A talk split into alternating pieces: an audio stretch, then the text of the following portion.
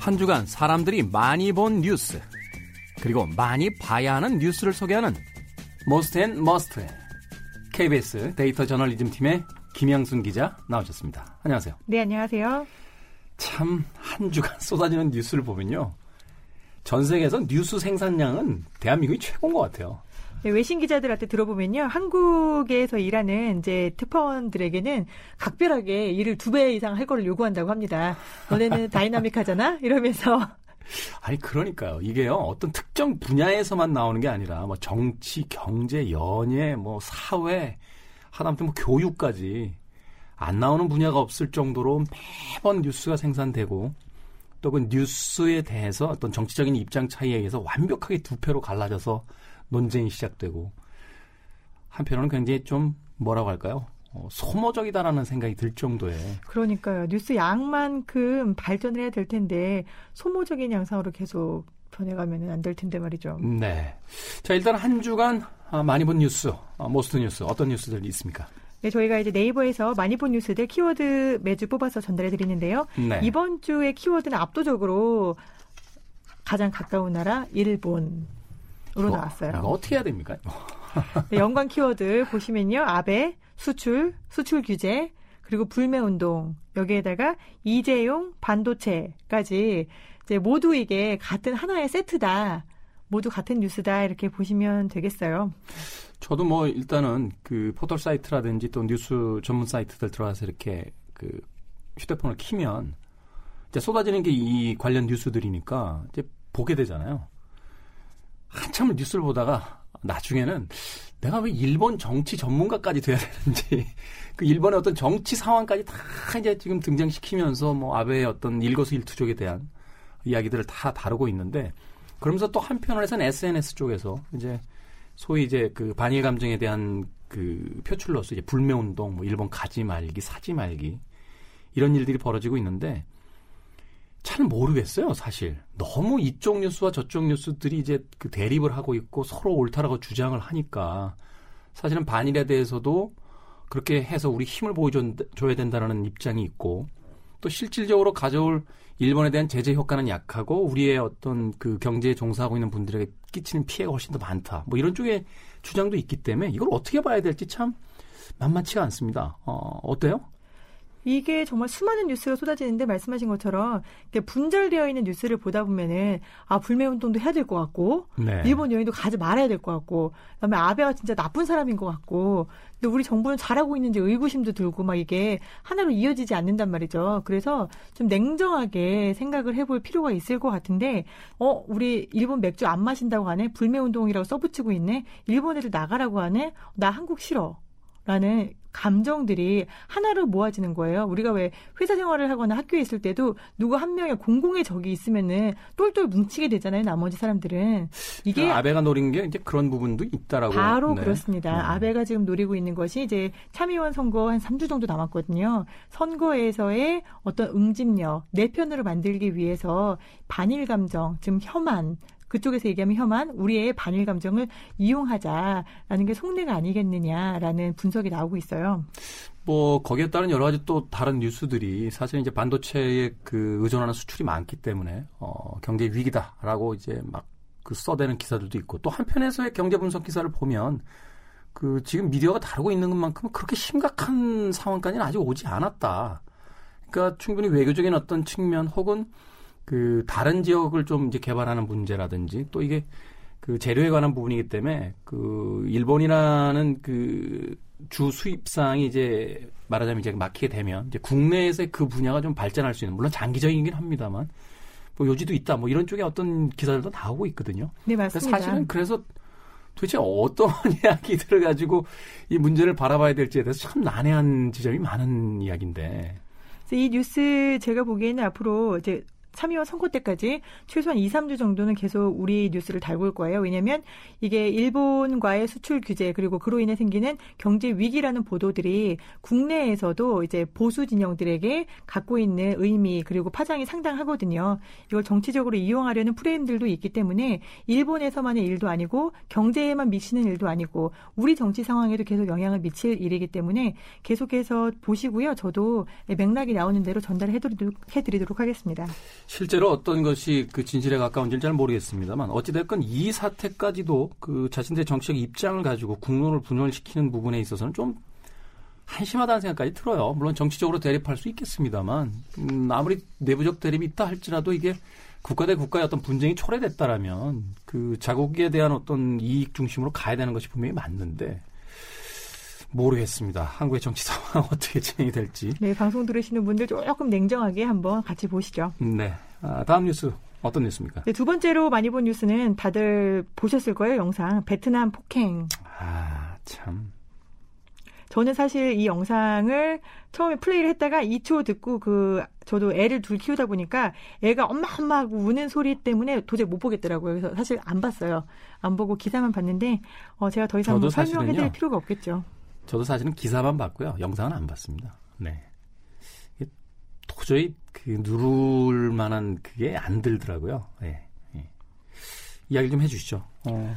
네, 이 뭐 베트남 아내를 무자비하게 폭행한 남편인데 그 좀 아쉬운 점은 이 폭행에 대한 정황이나 아니면은 어떤 사실관계는 청취자분들 다들 알고 계실 거예요.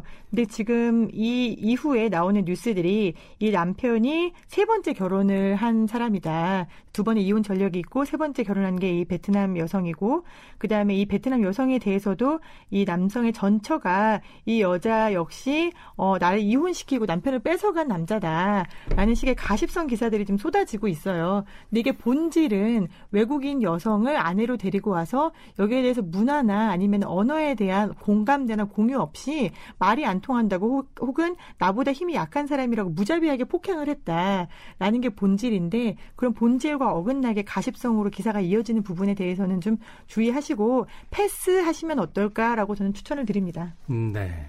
그러니까 왜 자꾸 본질이 사라진 채 그 가십들이 등장을 하는지 뉴스가 하나의 상품이 되는 시대에 그 자극적인 뉴스들을 계속해서 생산해내고 있는 것도 참 문제긴 문제입니다. 다음 뉴스도 있죠? 네, 세 번째는 이제 한 주간 가장 핫했던 청문회입니다. 검찰총장 윤석열 검찰총장 후보자의 청문회인데요. 위증 논란 때문에 상당 부분 기사화가 많이 됐어요.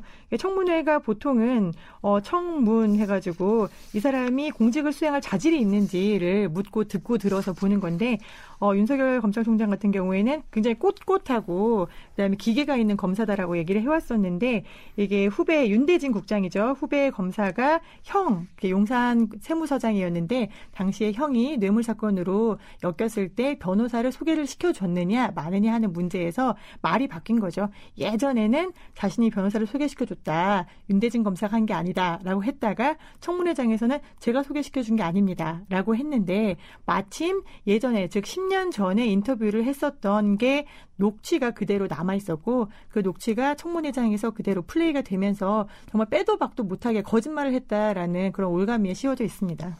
음, 네.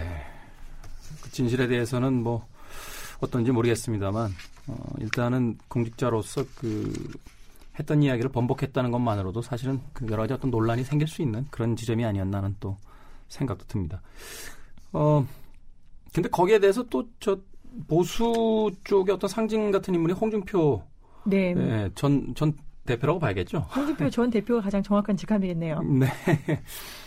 법률적으로 문제없다라고 이야기를 해서 어, 거꾸로 또 저 보수 진영 쪽에서도 공격을 받고 있다는 이야기를 듣는데 쌤 모르겠어요. 어떤 그 법리적 해석 혹은 그 상식적 해석이 아니라 어떤 진영에 속해 있다라고 해서 그 진영의 논리에 무조건 따라야 된다는 그런 발상들이 나오고 있다는 것도 참 씁쓸합니다. 오프닝에서도 이야기했습니다만 정치를 스포츠처럼 편가르고 골 많이 넣는 이기는 방식으로 해나가는 게 아닌가 하는 생각이 들어서 우리에게는 이미 축구와 야구가 있으니까요. 정치는 좀 정치처럼 해주시길 부탁을 드리겠습니다. 자, 그러면 한 주간에 많이 본 머스트 뉴스 다음 머스트 뉴스 어, 어떤 뉴스를 또 골라오셨습니까? 네, 이번에 골라온 뉴스는 제가 지난 주말에 저희 데이터팀에서 아홉 시 뉴스의 연속 보도로 이제 톱으로 나갔던 여섯 곡지를 다 가져왔습니다. 혹시 네. 어, 보시면 좋을 것 같고요. 제가 개인적으로 추천을 드립니다. 지금 말씀하신 정치는 어, 스포츠가 아니다. 팀을 나눠서 공격만 하고 방어만 하고 이런 게 아니다라고 말씀하셨는데 사실 저희가 이 인사청문회의 회의록, 인사청문회가 이천 년에 도입이 됐어요. 그래서 올해가 딱 이십 년째거든요. 이 회의록을 이십 년치 전부 분석을 해봤더니 정확하게 나타나는 게 바로 그거예요. 청군, 백군. 그렇죠. 정확합니다. 아니 저희가 괜히 분석을 했어요. 분석 안 하고도 이렇게 나올 수 있는데 석 달 동안 열심히 분석을 했던 결과가 뭐냐면 여공 우리가 여방 야공이라고 해요. 여당은 방어만 하고 야당은 공격만 한다. 근데 이게 문제는 여당하고 야당이 바뀌면은 또 고스란히 바뀐다는 거죠. 심지어는 같은 사안에 대해서 논리도 고스란히 다 바뀌어요. 완전히 바뀝니다. 서로가 그리고 내로남불이라고 공격을 하는데 저희가 해보니까 내로남불이라고 손가락질 할 수 있는 정치인은 아무도 없더라고요. 그러니까요. 심지어는 말하자면 내가 이 컵에는 물이 들어있는데 당신 잘못 아닙니까? 라고 그 공격을 하다가 이제 여야가 바뀌었어요. 그래서 이 물에는 컵이 들어있는 게 그 잘못이 아닙니다. 라고 이야기를 해놓고 아니 당신이 옛날에 그 여기 이게 잘못이라고 얘기하지 않았어. 라고 하면 당신들도 옛날에 그랬잖아. 그러니까 쉽게 얘기해서 논리가 없고요. 니들도 그랬잖아. 맞아요. 아, 이게 논리예요. 기준이 없는 거죠. 그러니까 사실은 제가 인사청문회 몇 년 전부터 잘 안 보게 되는 게요.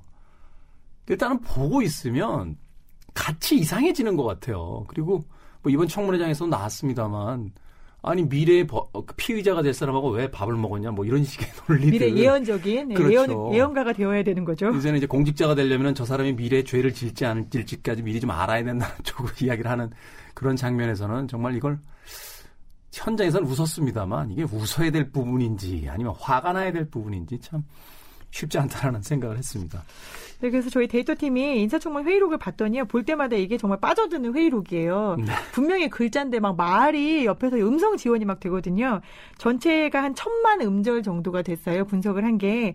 근데 봤더니 청문 말 그대로 들어야 되는데 이게 답변을 한 비율은 이십 년 전체로 봤을 때 이십오 퍼센트입니다. 이십오 퍼센트. 이십오 퍼센트는 답변을 하고 나머지 칠십오 퍼센트는 뭐였을까요? 의사진행 발언, 뭐 질문, 그리고 또 으름장. 그렇죠. 뭐 근데 저희가 의사진행 발언 일부러 다 뺐어요. 질문하고 답변만 순수하게 보려고. 그랬더니 질문을 칠십오 퍼센트 사분의 삼을 막 물어봐요. 그다음에 답변할 기회는 안 주는 거죠. 답변을 하려고 하면 말을 끊습니다. 다음에 하시고요. 그래서 우리 후보자들 정말 나름 일가를 이루신 분들인데 얼마나 불쌍하냐면 저기 의원님 제가 답변을 좀 해도 되겠습니까? 한 번만 답변을 할 기회를 주시겠습니까? 아니 그러니까 이번에도 그러더라니까 답, 답을 해도 되겠습니까를 물어보는 청문회장이 어디 있습니까? 그러니까 이게 더군다나 지금 총선이 얼마 안 남다 보니까 그 의원들 입장에서는 텔레비전에 일 분이라도 더 나가시려고 하는 게 보여요. 바로 그겁니다. 그래서 저희가 봤더니 언론이 이걸 조장을 했더라고요. 이십 년 전에 이제 이한동 국무총리 후보자가 첫 후보자였는데요. 그때는 정말 방송을 의식하거나 방송 때문에 생기는 악영향이 없었어요. 근데 그 이후에 이제 의원들이 학습이 된 거예요. 케이비에스, 엠비씨, 에스비에스가 생중계 중입니다라는 발언이 회의록에 굉장히 많이 등장을 하는데 주로 열 시부터 열두 시 아니면은 뭐 열두 시부터 두 시 이렇게 중계를 하거든요. 그때는 굉장히 자극적인 발언들, 신상 처리를 하는 발언들, 의혹 제기를 하는 발언들이 막 쏟아져요. 그다음에 방송이 이제 중계 끝나고 나가잖아요. 그럼 그때부터 굉장히 점잖게 정책 질의를 하십니다. 정책 질의만 하는 것뿐만 아니라 이제 국토부나 이제 해양부 장관 같은 경우에는 지역에 대한 민원이 또 쏟아져요. 자기들 지역에 대한 카메라가 없을 때는요. 저희 광명의 보금자리 주택을 해주시면 좋을 것 같은데 광명은 제가 광명 출신이어서 그런 게 아니라 입지가 정말 탁월합니다. 이런 발언들을. 청문 회의록은 정말 국가 기록이기 때문에 쭉 남는 거거든요. 그렇죠. 남는데도 불구하고 이런 말을 그냥 뭐 허심탄회하게 하신다는 거는 방송에 안 나간다 음. 라고 생각하시는 거예요. 방송에 나가기 위해서 센 발언을 하고 방송에 나가지 않기 때문에 지역 민원 발언을 하고 이런 것들이 저희가 청문회의록 분석 결과 밝혀졌거든요. 아, 참... 이젠 좀 정치에 대해서 뉴스를 다루고 싶지가 않을 정도인 게 왜냐하면 진행하는 입장에서 어떤 생각이 드냐면요. 어, 이 프로가 이제 언제까지 할지 모르겠습니다만 내년에도 이 자리에서 이 방송을 하고 있다라고 하면 아, 똑같은 소리를 또 해야 되겠구나라는 생각이 드니까 참 이 자리를 진행하는 것도 쉽지 않습니다. 이십 년 전에도 있었던 청문회 풍경이 지금도 펼쳐지고 있다라는 건 쉽게 얘기해서 우리나라의 정치적 어떤 그 의식과 발전이 이십 년 전에 머물러 있다는 것밖에는 안 되는 건데 사람들은 점점 더 똑똑해지고 경제는 점점 더 앞으로 나아가야만 하는데 정치인들만 제자리를 돌고 있는 게 아닌가 하는 생각이 드네요. 네. 또, 또 뭐 우리가 또 눈여겨볼 만한 분석이 있습니까? 네, 그래서 저희가 이제 말씀하신 대로 저는 기사를 쓰고 나면은 so what, 그래서 뭐라는 부분이 이제 강조가 돼야 될 것 같거든요. 저희가 청문회 분석을 했더니 청문회는 이십 년간 쭉 퇴보를 해오더라. 우리는 점점 더 듣지 않고. 아, 평상 유지도 아니고 퇴보예요? 네. 청군과 백군으로 더 심하게 나뉘어져 있고 검증은커녕 정파 싸움을 하고 있더라라는 거를 발견을 했는데 이거를 사람들에게 어떻게 하면 더 많이 알릴 수 있을까? 그리고 말씀하신 대로 내년에 총선이 있잖아요. 네. 그래서 이제 저희가 지금 하는 작업이 인터랙티브를 만들고 있어요. 그래서 지금 현재 이십 대 국회의원들을 내 지역구 의원들을 볼 수 있는 거예요. 그래서 예컨대 영등포에 사시는 분들은 영등포 지역의 국회의원들이 누구 청문회에 몇 번이나 들어갔는지, 그다음에 이 사람이 한 검증은 어떤 검증이었는지, 이 사람은 얼마 만큼이나 국회의원으로서의 세비를 받는 그 과업을 수행을 했는지를 다 일일이 찍어서 볼 수 있게 하는 인터랙티브를 만들려고 해요. 그러니까 진작에 좀 나왔으면 좋겠다는 생각이 드는 게 우리가 내 돈 주고 가서 공부하는 학교에서도 출석 검사를 받잖아요. 그리고 그것이 이제 학점에 반영이 되는. 사실 저는 학교 다닐 때 그거 좀 이상했어요. 내가 등록금을 냈는데 왜 내가 출석하는 거를 검증받아야 되는지에 대해서 생각해보니까. 좀 이상하긴 했는데 어, 국회의원들이라면 이야기가 다르죠. 세비를 가지고 이제 그 받는 입장이니까 그들의 어떤 출석 기록이라든지 혹은 회의에 어떤 이야기를 했는지를 좀 쉽게 열람할 수 있다거나 아니면 이제 언론에서 좀 책임감을 가지고 뭐 연말 결산처럼 뭐 가요하고 드라마만 연말 결산하지 말고 정치에 있어서도 그런 부분들을 좀 그 결산을 해서 어, 뉴스 프로그램을 통해서 좀 알려줄 수 있는 부분들이 많으면 그럼 좀 어, 정신 좀 바짝 차리시고 의정활동 하시지 않을까 하는 또 생각도 듭니다. 네. 그래서 정신 바짝 차리시라고 제가 저희 팀원들을 좀 더 갈아 넣도록 하겠습니다.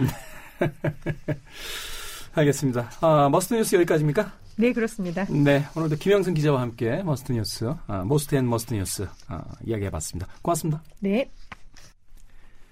자, 저도 이제 아, 음악 소개드리고 인사를 드려야 될 것 같습니다. 비욘세의 리슨 준비했습니다. 긴 얘기 안 해도 아시겠죠. 네. 지금까지 시대를 읽는 음악 감상의 시대음감 김태훈이었습니다. 고맙습니다. Listen to the song here in my heart, a melody I start but can't complete.